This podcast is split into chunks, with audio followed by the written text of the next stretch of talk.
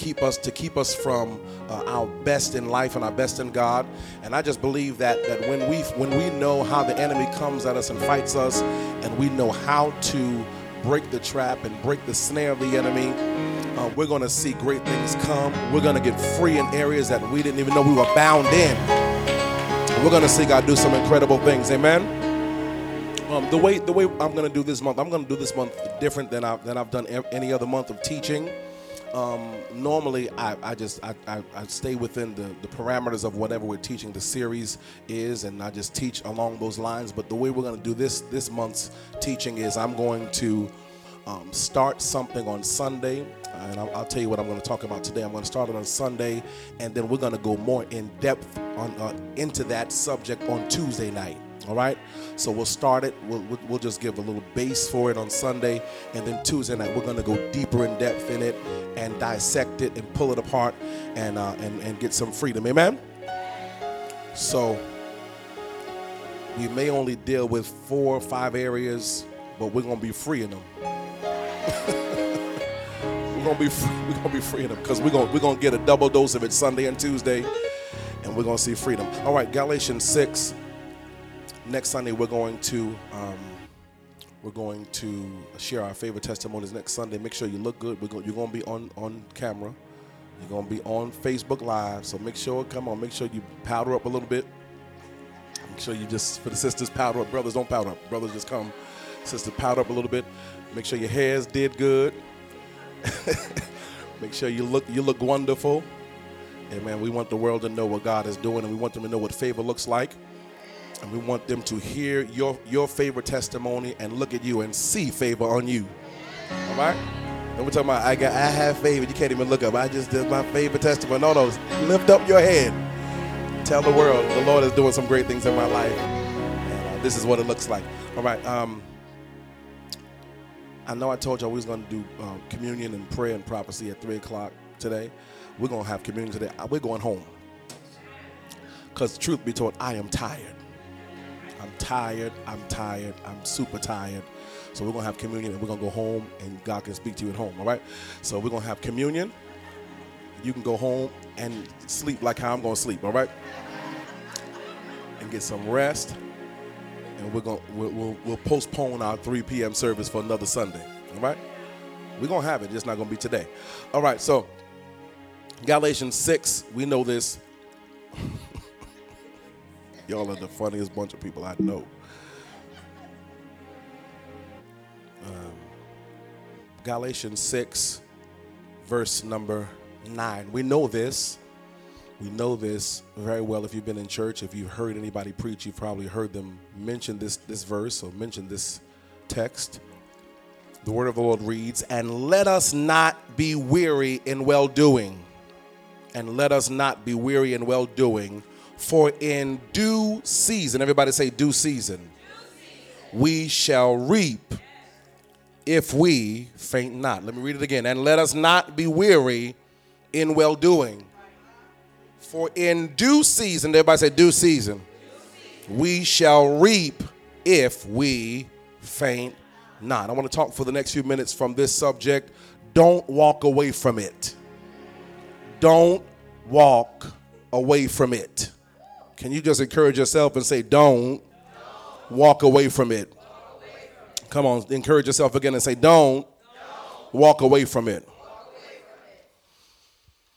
Many people, as I've been pastoring for close to 15 years now, been preaching for 28 years or so, 20-something years, 29, somewhere around there.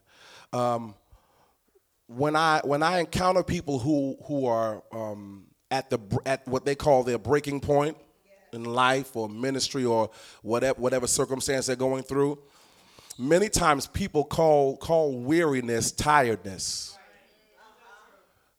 because they're very similar. But most people who, if I was to take a poll and say, how many of you feel like you're weary today? Most people would raise their hand. When the fact of the matter is that you just may be tired because you're doing too many things.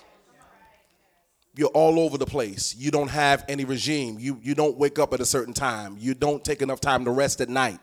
you don't complete anything. So you're doing 1,000 things and nothing is getting done. Thus, you're tired.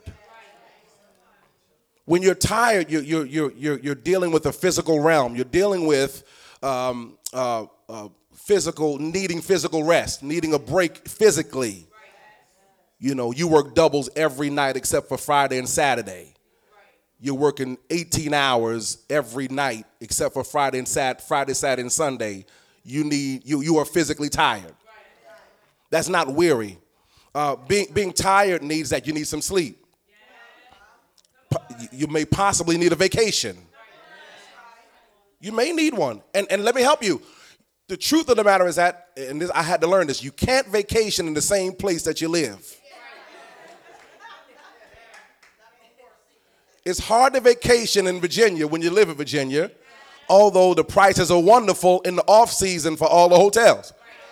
This is a vacation state, so the off season, they still have to make money. It's hard to vacation in a place, watch this, where you're giving it your all.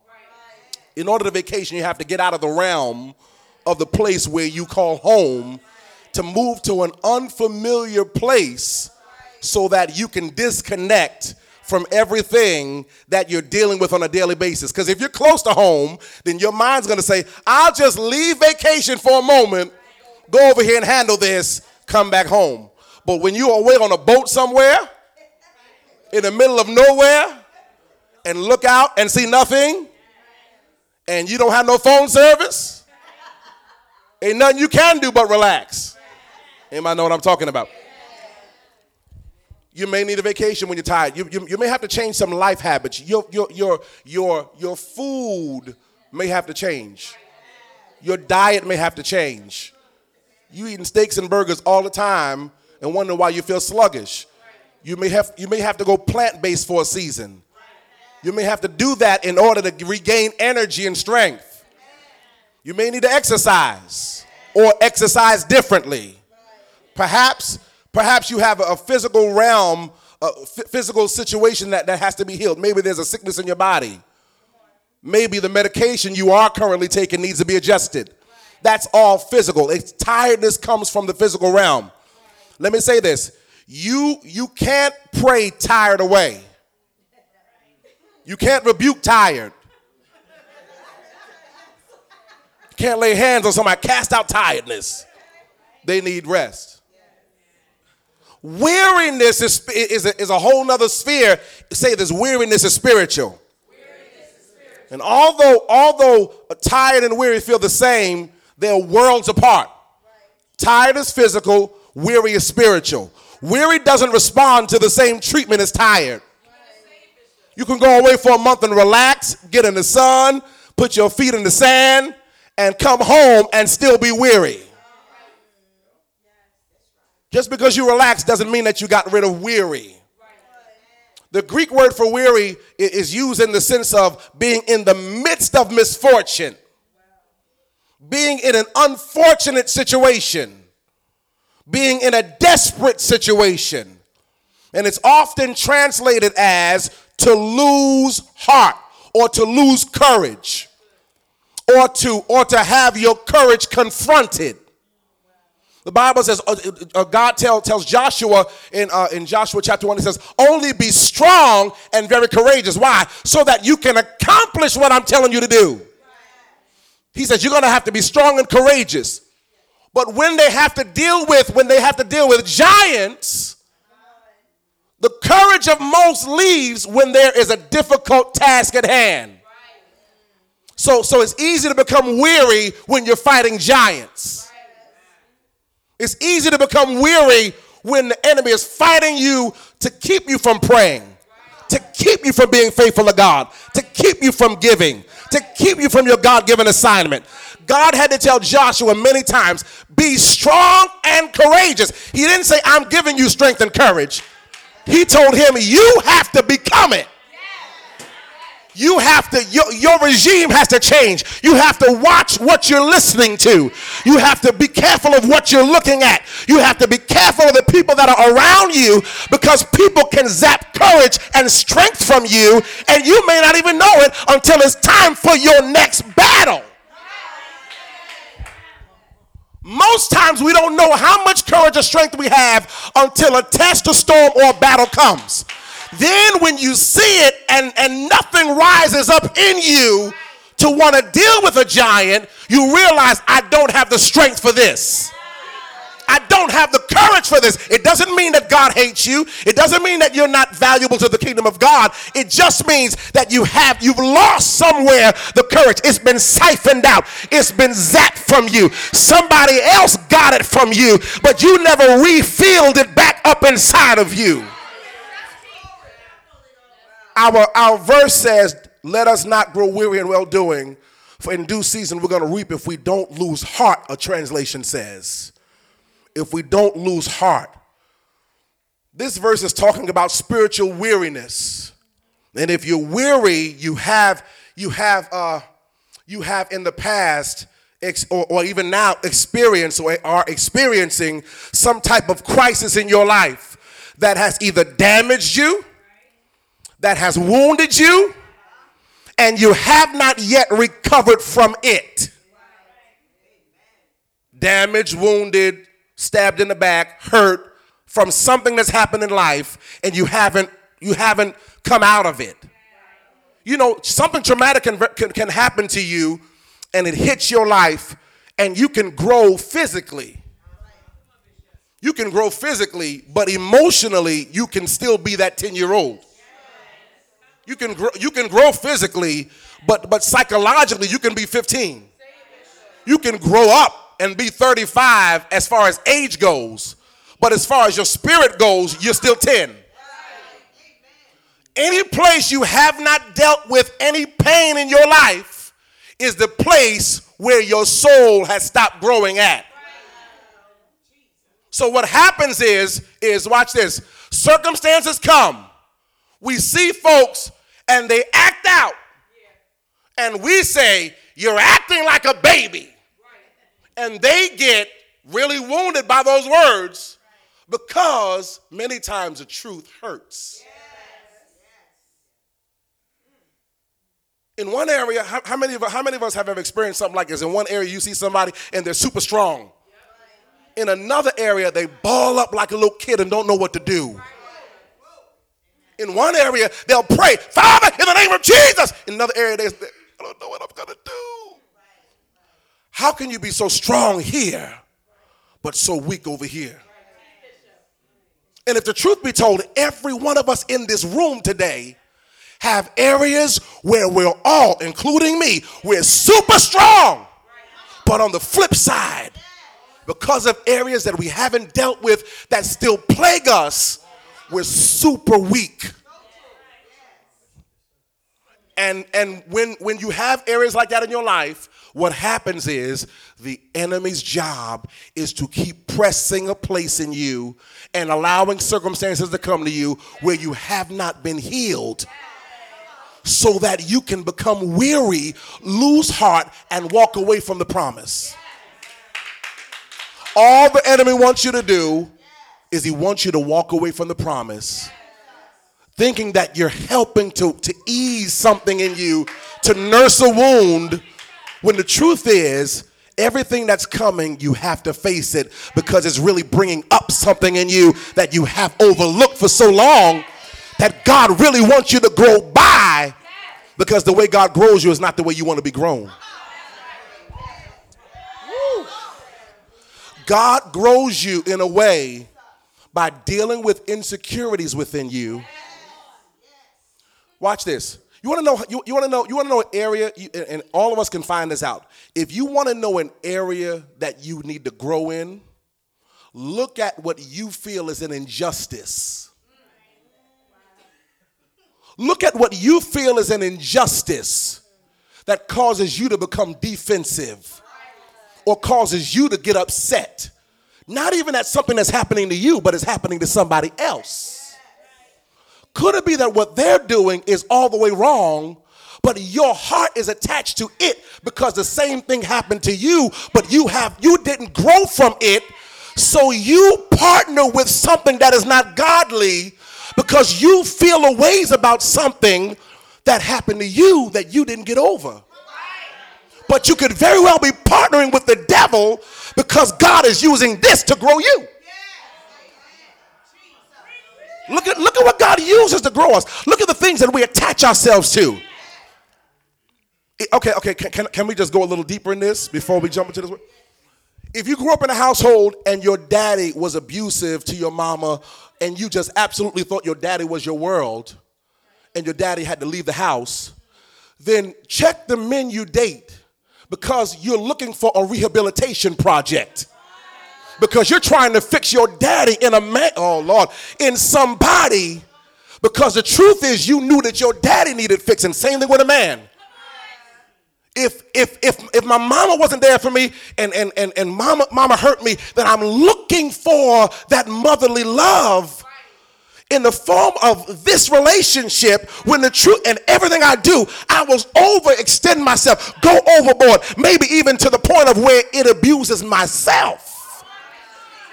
All because the issue is not the wife or the husband or the boo or the date. The issue is, where did it start from?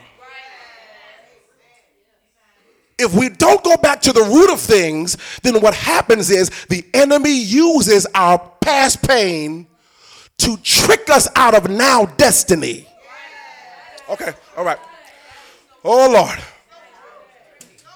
You understand what I'm saying? Yeah, it's real trick. The enemy's job is to understand where you were wounded, where a blow hit you, and where you just put a piece of paper over it to stop the bleeding and move forward with life, but never, ever, ever dealt with the pain of what happened or never got sutured up. So now you're still somewhat bleeding. But but watch this. But your body's grown up. Your hand is bigger, so is less blood. But nonetheless, you're wounded. So anything that resembles what caused the wound, even if you jump back into it, you jump back into something that God may have even prepared for you, but you jump into it super cautious. So I'm waiting on God, and when God doesn't say anything to you because you have to make some decisions. When God doesn't say anything to you and you miss a great opportunity, then now the enemy comes behind that and says, beat yourself up. You missed it. Because his job is to be an accuser of the brethren. The job of Satan is to accuse. Watch this. Look at how crazy this is. Satan's job is to get you to get hurt, messed up, wounded, and then blame you for the wound. And make you blame yourself for why your mama was the way she was, and the way your daddy was, and the way your sisters and siblings treated you. And make you feel horrible the rest of your life, trying to make amends for something that you didn't even cause. I hope this is helping somebody today. This is how you become weary. If you're weary, then what happens is any crisis or anything that's damaged you that you have not recovered from causes you to be exceedingly extra careful with where God is trying to take you to. And everything in God is time sensitive. Everything in God is time sensitive. The Bible says in Ecclesiastes 3, what does it say? For everything there is a time and a season for every purpose under the heaven. Everything that God's going to do for you, he's going to do it within a time and a season. Every way that's going to be made for you this year is going to be made within a time and a season. Everything that God's going to do is going to hit within a time and a season. And what the enemy wants you to do is to be frustrated with your time and your season until the time and season of blessing and manifestation and miracle and promotion passes you by. That, watch this. And then the fight lifts up. Isn't it something how the fight always lifts after your season? I mean, this was a great time. I should have been on top, should have got the promotion, should have been engaged, should have got the house, should have got the car. Everything should have lined up. And here I have nothing to show for this past 3 seasons of my life because I spent too much, watch this, time on the wrong thing. So if everything God has to do with times and seasons, the enemy messes with your season but tries to confuse you with time. God opens up a door. You see the promise. But why can't you ever go through the door? It's hard to get through the door when you are preoccupied with past hurts in the form of new ones. Okay. So all of us have had these places where we've had difficulty and despair and discouragement, disillusionment. All this stuff has happened. And in most places, we've either given up, we've thrown up our hands, and we've quit when we should have, watched this, pressed into the power of what God had for us. Notice whenever it's time for us to press into the next thing or push into the thing that God has for us is when we encounter the biggest fights. The biggest fights, come on now, the biggest fight you've ever had in your life has had nothing to do with the people, had nothing to do with the talk, had nothing to do with the money, but it had everything to do with the promise. Look at how many things you miss. You know what you missed. You don't need me to tell you prophetically, well, the Lord just told me no. You know what you missed. I know what I missed. And when I calculated and looked back on the things I missed, I always missed stuff. Watch this. When I was preoccupied with something that resembled a past hurt. When stuff resembled something that happened in my past that I have not resolved in my soul. Anytime that happened, there always was a great promise in front of me. I'm not exempt. I've missed great seasons.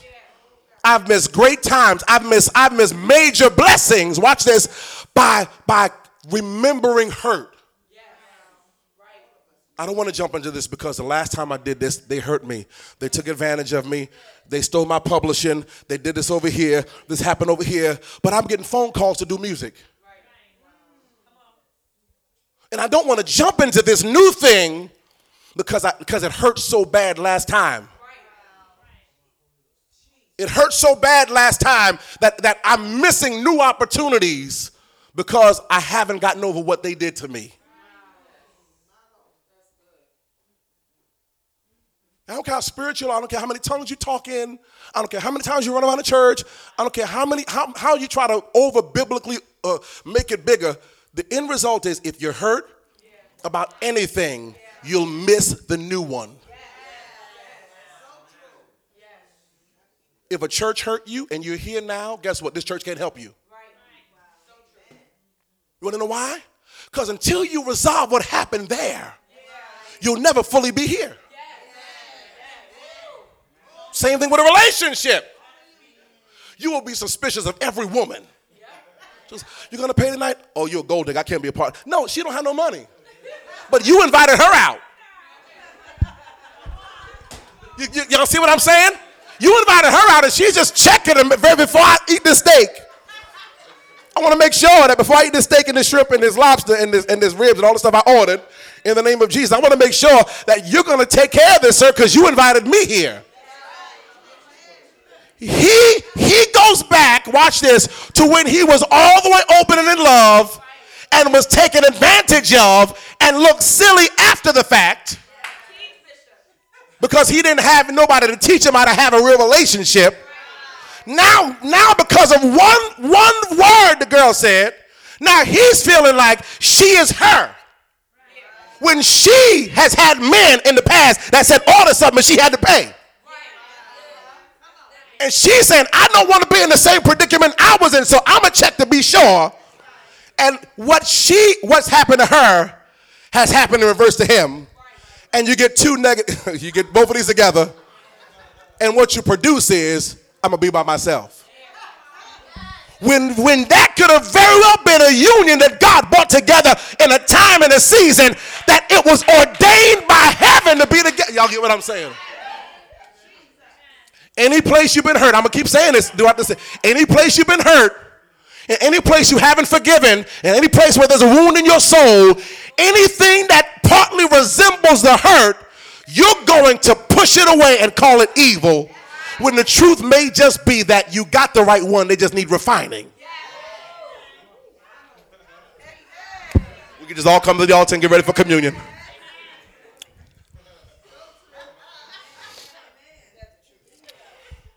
If we would have persevered in certain seasons, we could have realized that the harvest from the seed that we invested was about to come up. But we missed harvest because we looked at the hurt from past seeds that we sown that didn't come up quick enough for us. You become weary in battle. You fall into the trap. You throw up your hands. I'm not doing this no more. I ain't giving no more. I ain't going through this again. That's what we say. I'm tired of this. Isn't that what we say? I'm through it. It ain't happening again. I'll go to another church if I deal with that here. If I got to be by myself, then we just gonna have to part ways. That's what we say in relationships. My last boss tried this. I quit. They was coming to tell you that they had made a position for you. But you walked away too soon and you missed what was for you because you were wounded. What happens is we lose heart and we quit, according to Galatians 6:9. Somebody say we lose heart and then we quit. But the truth is, according to Galatians 6:9, we don't have to quit and we don't have to lose heart. You don't have to lose heart. We just choose to. You don't have to walk away from things. You just choose to. You don't have to complain. You just choose to. You don't have to say yes in my face and behind my back be like, you see what I'm talking about? You just choose to. You choose to do that because there's something in you that is broken and needs to be healed. If the church could just understand that you're sitting next to somebody who's just as broken as you are. If the church can realize that somebody's preaching to you that's just as broken in areas as you are. Because the truth is, we all need God just alike. God just puts his hand on different people for certain times and certain seasons, and he lifts them up for certain times and certain seasons. And then when he's finished with them, he does like Moses. He puts them to sleep. Y'all don't like that? Okay. We'll go. I ain't got time to get into that. All right. Jump to Galatians 6. Just look at the whole chapter with me for a second. Come on, I got 20 minutes to finish this up. The Apostle Paul is giving us, is showing us and giving us a reason, and he's teaching us about weariness. Where it comes from, because it is spiritual. Say it's spiritual. Weariness is spiritual. You can't say you weary because you're working in ministry, because Paul doesn't say that happens. Because what we say is, don't become weary in well-doing. Well, he tells you the well-doing that you become weary in from verses 1 down to verse 9. Right. Doing the work of God should not be something that you get weary of doing if you're doing it correctly. Yeah. The thing that makes you weary is, come on, let's start at verse number 1. Let's go through it. He says in verse number 1, if somebody is overtaken in a fault, the ones who are spiritual should restore them. It takes a lot to do that. It takes a lot to be spiritual and restore folk that you feel shouldn't be restored. Come on, y'all. Don't. Come on, please. Off with his head.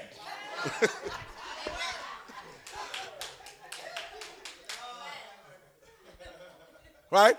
And then, well, forget, I ain't got time. Okay. It says, consider yourself, lest you be tempted.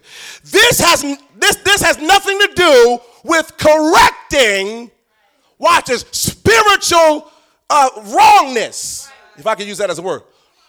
This has nothing to do with correcting things that are wrong in the spirit. It has to do with someone who has done wrong, who wants to come back. Because the word restore means that there has to be something in them that wants to be right. So restoration has to do with putting somebody back in a place that they previously held, a place where they previously were, if they want to cooperate with the process of God. If they don't want to cooperate with the process of God, there can't be no restoration. if I come up and slap you and say, but restore me, you ain't gonna, there's no restoration, because you don't think you did nothing wrong, and your arrogance behind the offense says, what? Right? Now, if that happens, then guess what? Ain't no restoration yet, because God gonna have to smack you back. Because he said, vengeance is mine, said the Lord. He says, I will repay. Repay, that means there was a payment already. So I'm going to have to pay back for what has, see. So when it comes time for restoration, the hardest thing to do is to be spiritual. Come on, somebody get on your nerves and says something to you. You don't want to be spiritual. You don't want to listen. Let me tell you something. I feel something in the Holy Ghost to tell you. You don't want to be spiritual.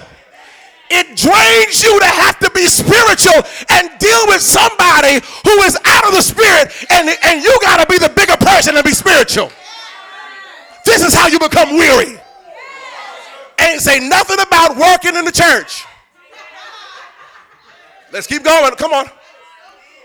Number 2, verse 2. What are some of the seeds that leads us to weariness? Number 2, bear one another's burdens. Uh-oh. Oh, Jesus. Bear burdens. I ain't signed up for this. I signed up to be saved and go to heaven. Bearing burdens. Uh-oh. You got an issue? You better go talk to Bishop and Overseer. Go with Pastor Candice, somebody, because I don't want to deal with it. Because bearing burdens means, watch this, bearing burdens means it don't mean you take the burden from them. This is why most people are extra weary, because you taking stuff from people. I feel so bad for you, because nobody was ever there for you. So you want to be the savior now for everybody, that you willing to take all of that junk and put it on you. You already got 25 pounds on you this week. Now you got 125. Now you can't make it to church. You crying uncontrollably. You sobbing. You feeling suicidal. Your eye is twitching. You throwing up. You're like, I didn't even drink. Something wrong. You have stuff on you that you shouldn't have on you. Bearing a burden. Come here, Shaq. Bearing a burden has everything to do with not taking stuff from them, but it has to do with helping them through it. He got legs. He can walk. Bearing a burden means he can lean on me, and he can put some pressure on me, and I will walk with him. But I don't pick him up like I'm walking over a threshold after we just got married. Come on here. You see what I'm saying? Y'all understand what I'm saying? That's what we call bearing a burden. I got you. I got you, buddy. I'm going to take you on through this. You're not God to them. I don't care how wrong a person is. If they don't want to be right, you can't pick them up and bring them from the wrong side to the right side. You got to pray. Bearing a burden means telling them the truth. Bearing a burden means taking them to the word of God and letting them know, I'm here when you're ready to talk. Because right now all you're talking is foolishness, but I'll wait until the word sinks in. I'm willing to stand with you through your vulnerable moments. Without coming back when you get strong and ripping you apart because you had a weak season. This is what people do to leaders. I don't like the fact that when you're preaching, you looking at me when you was talking about vulnerability. I'm going to another church. That's a stab and a jab to me that I'm pulling out a knife, and then you're gonna hit me and tell me, and you know. Like, what in the world was the jab for? Why was the stab given when you could have just came to me and said, hey, Bishop, were you referring to me when you were preaching? What happened to come, let's reason together? If that's the way God deals with us, then how come we can't deal with each other like that? When I was a child, watch this, I behaved as a child. I acted as a child. People who can't sit down and reason are immature. If I'm talking to you and you, whatever, turn your back to me, you a baby. Amen. You have to grow up, because even God says that's the way to deal with conflict. reasoning. I'm going to tell you what I feel. You don't get an attitude because I tell you what I feel. Now you tell me what you feel, and I tell you about what I felt about what you said. But we don't have to, this doesn't have to turn ugly. Because it's bearing a burden. But that takes a chunk out of your spirit. You're bearing a burden that takes a lot out of you, especially if you got your own burdens.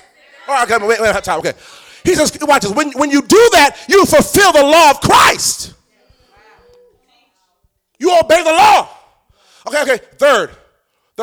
There's another thing. If a man thinks himself to be something when he's nothing, he deceives himself. This is what causes you to be weary. You're high-minded. You think that you are something that God didn't call you to really be yet. And you can't take nobody telling you that you ain't there yet. When you walk like that, it moves you to a place where you become weary instantly. Notice it says, if a man thinks himself to be something when he's nothing, he is deceiving him or herself. Listen to this in another translation. If you think you're too important, you are fooling yourself because you're really not that important. That's what the Bible says. Okay. All right. Let's go to verse number 4. Come on, because I got one scripture to deal with. Come on, I got 14 minutes. All right. Verse number 4. This is where, when you work in church, this is how people become weary working in church. I'm going to show it to you now. Look at verse number 4. But let every man prove his own work. And then shall he have rejoicing in himself alone and not in another. What it's really saying is pay attention to your work.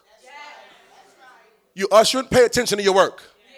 You clean up, pay attention to your work. You're doing sound, pay attention to your work. Whatever you do, pay attention to your work. Watch this.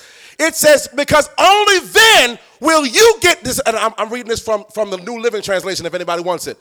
It says, because only then you will get satisfaction from the job you've done. You know why people feel like I'm doing all this work in church, anybody recognizing me, I just feel like I'm da da da da da da da. It's because they're doing the work for somebody else. They're not paying attention to the work. And there's no satisfaction because you're only doing it for a pat on the back, but not under God.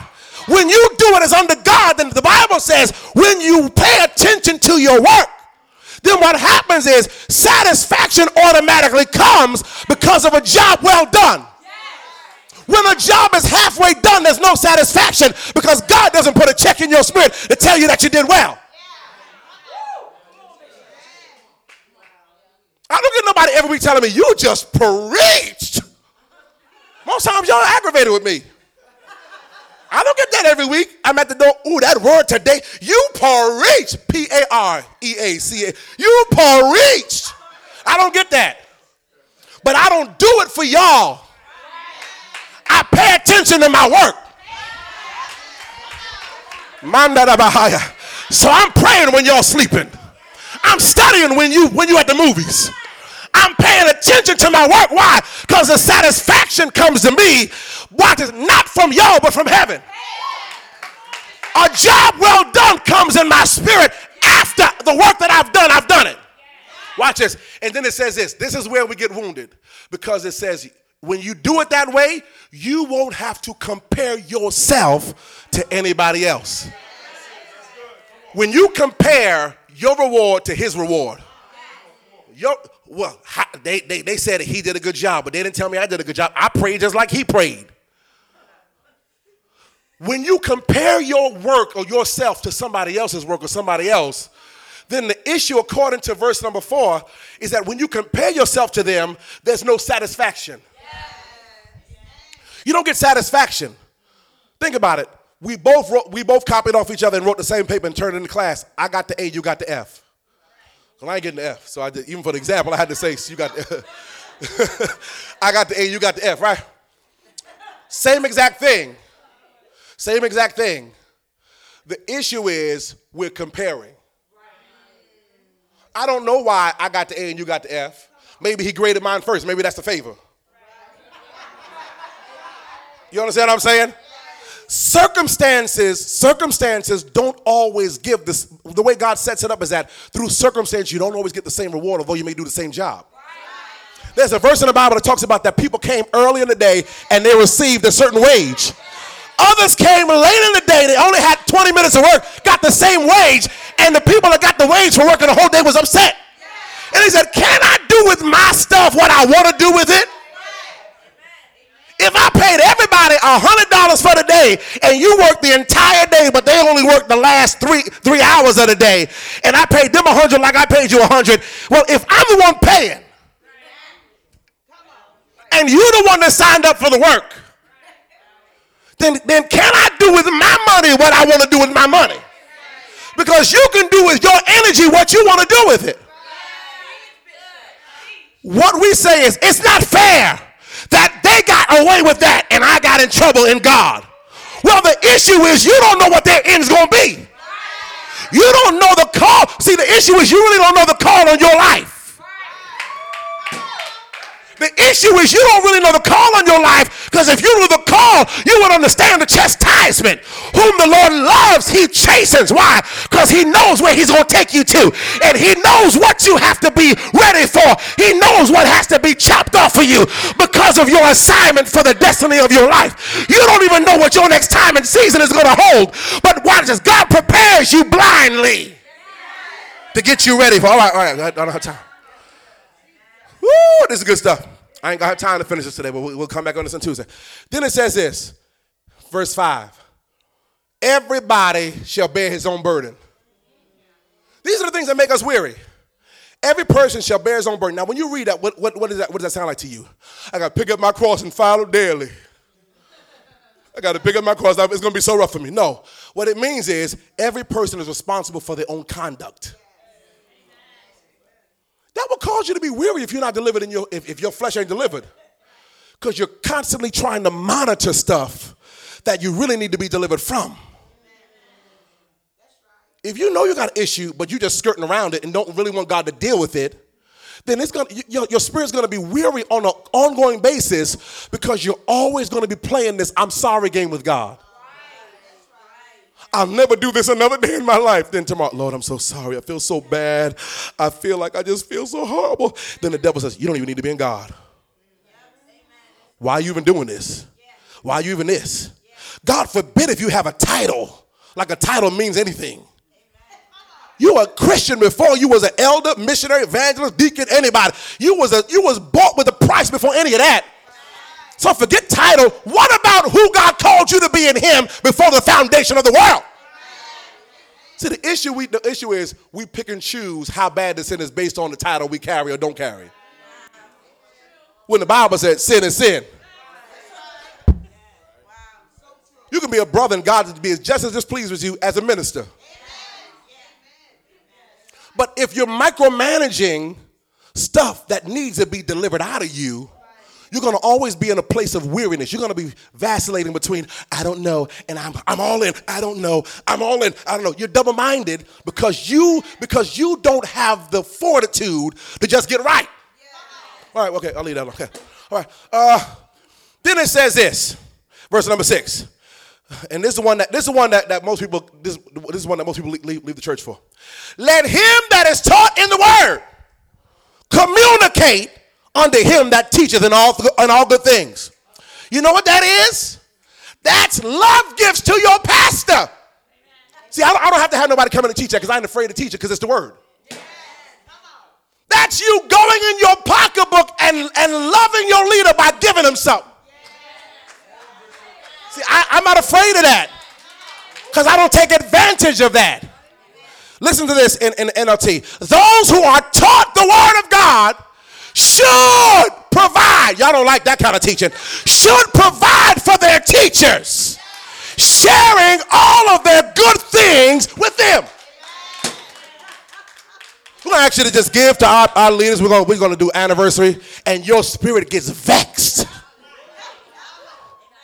I mean, amen, but inside it is a brew. It is a brew.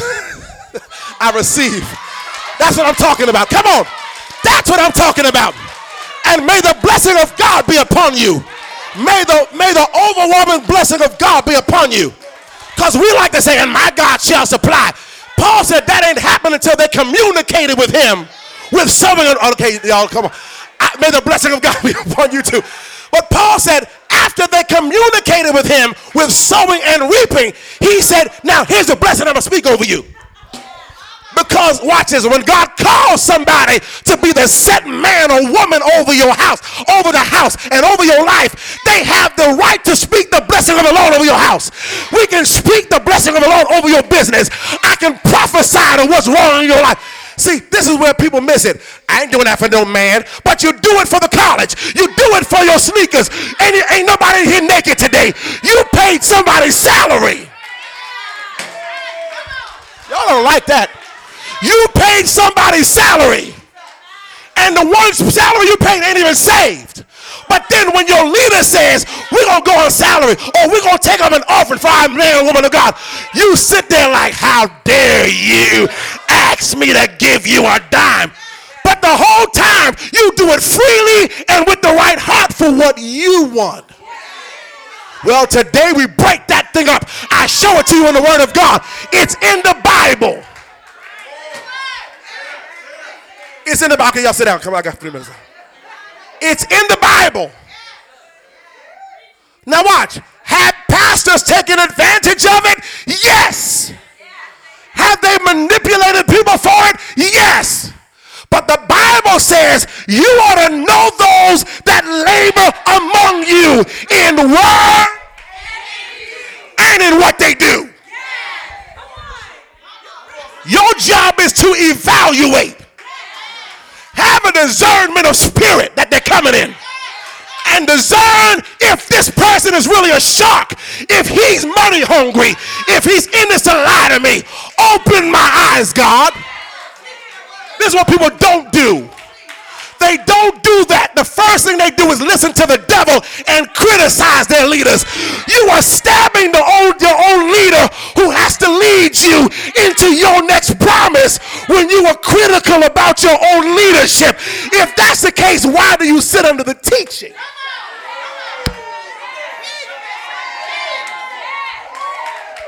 Why sit under a teacher that you hate? This is why you can't grow. Because you're too critical of the one that has to feed you. Well, God will feed me, but that ain't what the Bible said. The Bible said, I will give you pastors. Y'all don't want to hear this today. He said, after mine own heart, that will feed you. All right, sit down, sit down. Now, I'm not afraid to deal with money. I ain't afraid to deal with sex issues. I'll talk about all of it because I'm commissioned to do it by the Word of God. If it's in the Word, then I am obligated to teach you it without compromise. I don't care what you feel about it. You can be upset about it. You can be upset about it. Guess what? Pray about it and God will show you the real. Our issue is we are so much in our feelings and so much in our mind that we don't like the way, watch this, people are left, I don't like the way you did that. Well, what does the Bible say to do it?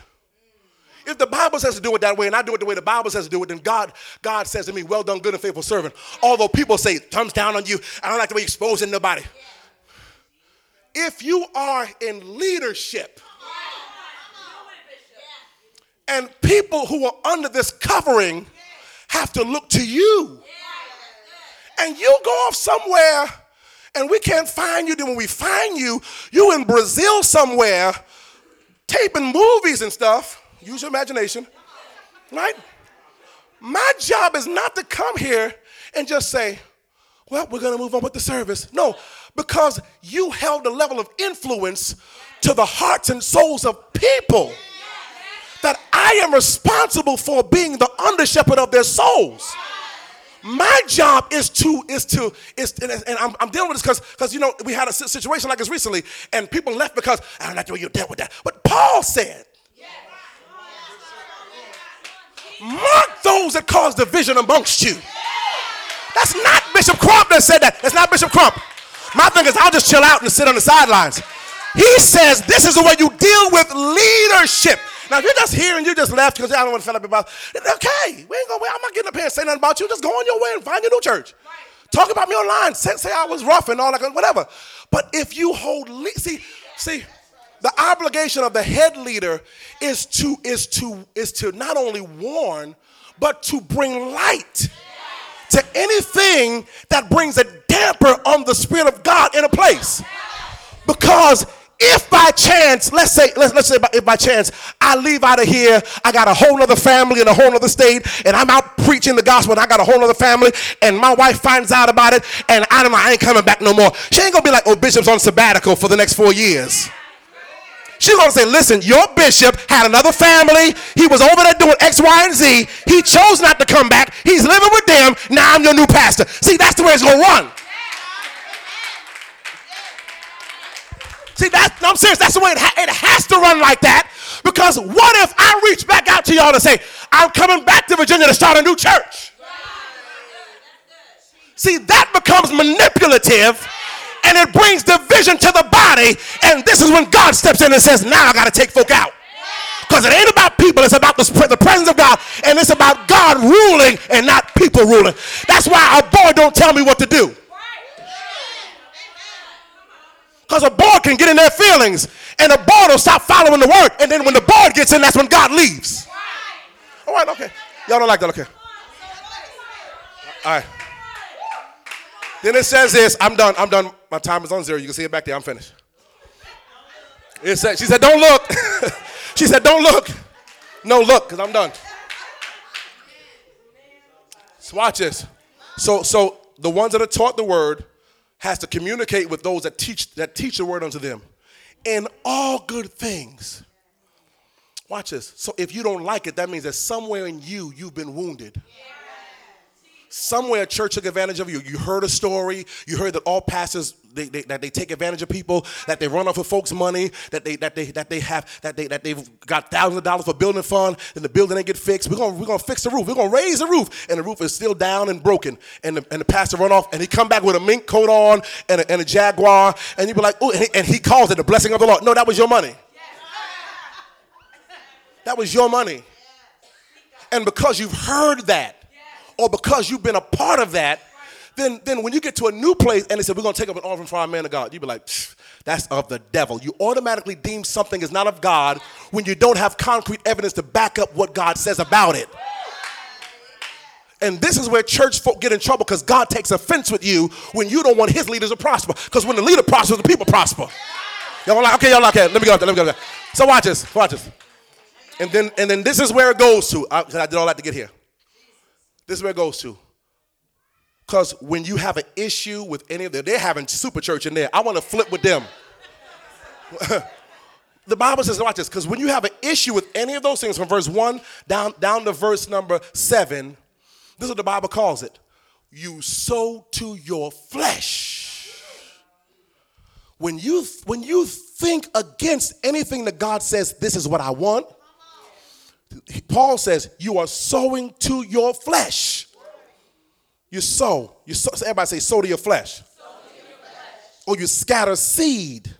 You're scattering seed that makes your flesh rise up. Well, look at this. Look at what he says. He says, watch this. When you do that, you reap, or what comes back to you is corruption or destruction or stuff that perishes quickly.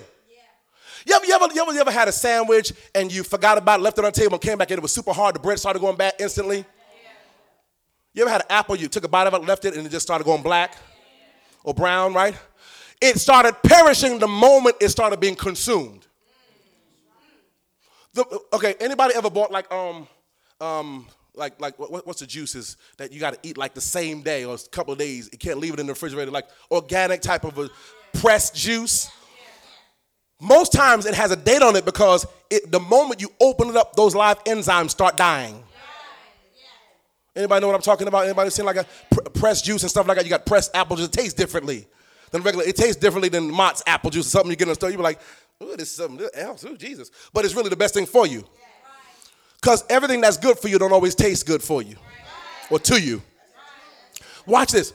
So the moment you pop that top off is the moment that everything in it starts dying. This is what happens. The moment that you start giving over and yielding to your flesh, The mind of your flesh. Thinking on a natural basis versus what God says is the moment that everything starts getting corrupted. Is the moment that everything starts to perish. Everything gets corrupted. Everything starts messing up. But he says this. Watch this. He says, this is verse number 9. If you sow to your flesh, you'll reap instantly corruption. But watch this. If you sow or scatter seeds in the spirit, you shall of the spirit. Now go backwards because most of us missed the part. When you sow to your flesh, notice what happens. Of the flesh, you're going to reap corruption. We think that the devil does this. The thing that brings corruption is your very deed. The devil didn't do this. You gave him permission. You unlocked the door for him to do what your flesh started. Notice it didn't say in verse number 9, verse number 8, for he that soweth to his flesh, of the devil you're going to reap corruption. It said, you from your self-same flesh are going to reap back what you sowed into. Right. If your mind is unfruitful, then your mind is going to become plagued. Yeah. So this is what I teach people. It's hard to process something in your natural mind that's spiritual. Right. So if it's something you don't understand, don't say you don't like it or it's of the devil. Search the word first. Because the moment you give over to your flesh and call something demonic that's of God, you partner with the devil, because now you're going to reap from what you have sown. A good example of that is a couple weeks ago I was preaching about the man the man who sat on the king's shoulder and said, if there could be windows in heaven, then this thing could happen. He got a glimpse of something that was really in heaven, windows. But he dishonored what the man of God said. And at that moment, God spoke to the man of God and said, you ain't going to see it. You're going to die. Yeah. He didn't get a second chance. Right. It happened because he reaped from his flesh because he didn't take time to discern what God was really saying. All right. Now watch this. But watch this. When you sow to the spirit, verse number 8 says, you shall of the spirit, Lord Jesus, you're going to reap life. Say life. Or a lifetime, or fullness, everlasting. Watch this. You're gonna reap forever if you continue to sow into the things of the spirit. If you study to be quiet, if you bear somebody else's burden, oh God, if you partner with sowing and reaping to leadership, if you do these things, he says that from the same spirit of God that prompted you to do these things, you're going to reap life or fullness that is without beginning and without end. You know what that means? You will never have to wait for a weary season to come because you will always stay full. Now think about this. What if for the rest of this year we stayed full? What if for the rest of this year you would start barfing on people your problems? I don't like my life. I don't know what's going on with me. I don't like the way Bishop preaches. I don't know what's going on with my money. What if you said to someone, I need some help. I need some sustainment. I need somebody to pray with me through these things. I'm having issues with my belief. Notice how the man came to Jesus. I believe, but help my unbelief. He didn't say, listen, ain't no way this is going to happen, Jesus, because Jesus would have said, move out the way then. He said, I do believe. But here, watch this. Jesus exemplifies this in the same. He said, I believe, but help the part of me that is unbelievable, because there's a part there. You can't say it ain't there. I do believe, but there's a part of me that's struggling to believe. See, the honesty is what the Bible says, watch this, that God requires truth on the inward parts. You know what that means? It's all right to be fearful if you say it's fear and want to get free from it. Right. When it's not okay to claim fear is when you want to keep it. Right. I'm just afraid. You wanna know what? You wanna know what people do sometimes? People do stuff like this because they're afraid of doing something, taking a step. Even in ministry, I've seen this. When they don't want to do something, they do one or two things. They run, or they say, the Lord didn't tell me to do that. That's the two things people do. They run, or they say, the Lord didn't tell me to do that. The Lord didn't tell me to do that. The Lord didn't, I ask you if you can help us vacuum a floor. The Lord didn't tell me to do that. That's a good. This is a vacuum, right? Do you do this at home? Yeah, I do that at home. We're asking to help us at church do this. We're asking just there's a couple of places over here. Some leaves came in. Can you vacuum? I don't feel that's right in my spirit. I don't want to do that in my spirit. Because guess what? This is the thing. I'm gonna tell you why. I'm gonna tell you why this happens. This happens because if you will comply to vacuuming, we might ask you to pray. And people, although they try to act bold, really don't want to be put out. Right. But can I help you with something? One way or another, God going to put you out. He going to kick you out the nest because you got to grow. You're not going to make room for nobody else if you staying close to mom and daddy bird and daddy shark. Daddy shark. If you staying there, you're not going to make it. If all you want to do is this all day, daddy, shot, dude, dude, if that's all you want to do all day, you're never going to get a job.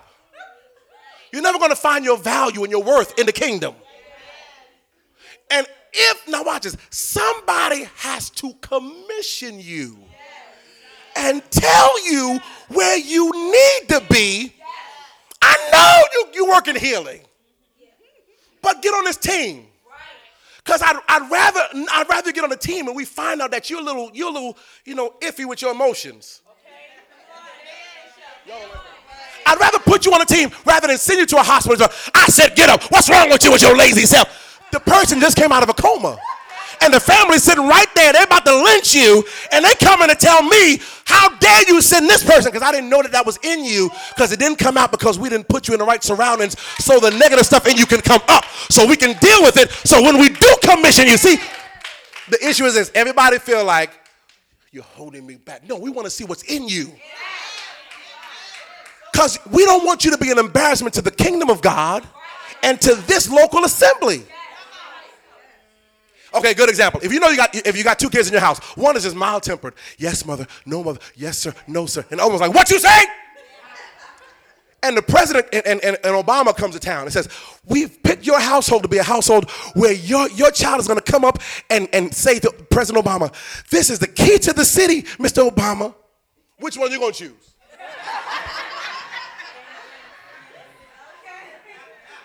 You're going to choose the one that says, here's the key to the city, Mr. Or Obama says, the Lord told me to tell you.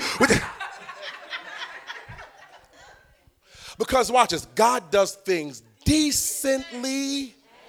Oh, y'all get it. And no matter how much of a burning it is in you, somebody got to teach you protocol. And just because it's burning in you don't mean it's time to say it. If that's the case, I'll be saying stuff to y'all every week. You, stand up. I hear this in the Holy Ghost about you. I see it. I know it. But there is a protocol to this. You can kill somebody. You can drive them to suicide by speaking a word out of season. So if you don't know seasons, I don't care how many words you got. I don't care how deep you are. It'll come across as off because it wasn't a word that was fit for the season. All right, stand to your feet. I'm done. The end of this says this. I know some of you are like, why did I come to church today? The end of this says, you're going to reap, watch this, from the Spirit. You're going to reap life everlasting. Or fullness without it beginning or end. And then it says, and let us not be weary in well-doing. What's the well-doing? Everything we spoke of up until now. If you stay full of the Spirit, there's so many different interpretations of that. Paul talks about staying full of the Spirit by praying in the Holy Ghost. But here he mentions staying also living full of the Spirit by giving over to the Spirit. Just watch this. If you do that, he says, then if you live in that full place, you won't become weary in well-doing. You will keep yourself from being weary. Notice he says, and let us. He had said nothing about God doing this. Notice that. He didn't say, he didn't say God's going to keep you from weariness. He says, I showed you the template of what you need to not be weary. He says, I showed you the template of how to give over to, this is what you do when you give over to your flesh, is what it does. But if you give over to the Spirit, you're going to live full, completely full at all times. Then he says, because you're full, don't be weary in well-doing. Just don't let it happen. He says, for in due season, you will reap if you faint not. We didn't talk about fainting yet. So come out Tuesday night. How many are ready for part 2 of this on Tuesday? He says, you will reap if you faint not. You know what that means? Every person in here has a time of reaping. I'm just crazy enough to believe that corporately we're about to reap. Corporately, there is a reaping for this house. We've been seeing it with favor, but I'm telling you, money's about to increase. Influence is about to increase. The Spirit of God's about to increase. Your prayer life is about to increase. Your knowledge of the Word is about to increase. I'm telling you what I know. The Lord is about to increase us more and more. You and your children, the Word says. You and your children are about to be increased. God's not just going to increase you. He's going to take your children up with you. Ah. Get ready, get ready. Some of you have children that are toddlers and infants. Get ready to have their college tuition in the bank. Get ready for private school tuition to be paid for a year. Oh God, I see it. Get ready for God to give you the position you really wanted when you started at this job. Get ready. Somebody say, increase is our portion. Not just finances, but I'm talking about all the way around. God is about to increase you, you and your family, you and your husband, you and your wife. He's about to increase your mind, increase your prayer, increase your money. Somebody say, I receive it. Lift your hands up. Father, in Jesus' name, we thank you. We thank you for your word. We will not walk away from what you've ordained. We will not walk away from what you said is ours. It is our time and our season. It's our season to reap from what we've sown. We've been sowing in prayer and sowing in tears and sowing in joy and sowing in helping others and sowing in bearing burdens and sowing in blessing leadership. God, let this be a season of reaping for us. And we honor your name. We give you praise. With your hands lifted, I want you to open your mouth and just begin to thank God, worship him. Thank him for what's coming. Come on. Come on. Come on. Thank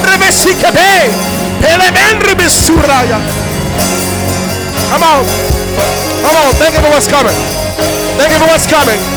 Thank him for what's coming. We thank him for what's coming. We honor you for what's coming.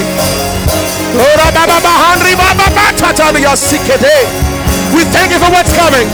We position ourselves for it. We position our lives for it. We position our minds for it. We position ourselves in the Word for it.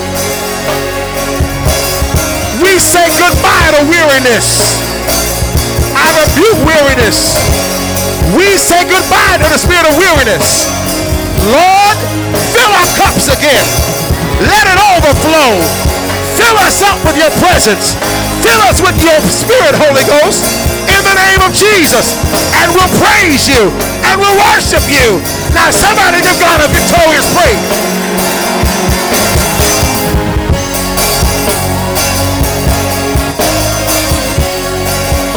If you're here today, you heard the word of the Lord. You're not saved. You want to be saved. You heard the word of the Lord. You say, I want to be saved. I want to give my life to Jesus today. I want to give my heart to him. If you're here today, you don't have a church home. You want to partner with this house and say, this is where I want to grow at. I want to partner with this place here. I know this is where God wants me to be. If you don't have a church home, you're not saved. You want to be saved. You want to give your life to Jesus. If you're here, you say, look, I know this is where God's calling me to be. If that's you, you're here. Come on, meet me at this altar right now. I want to pray with you. I want to pray with you. Come on. Come on. We love you. Oh, we love you.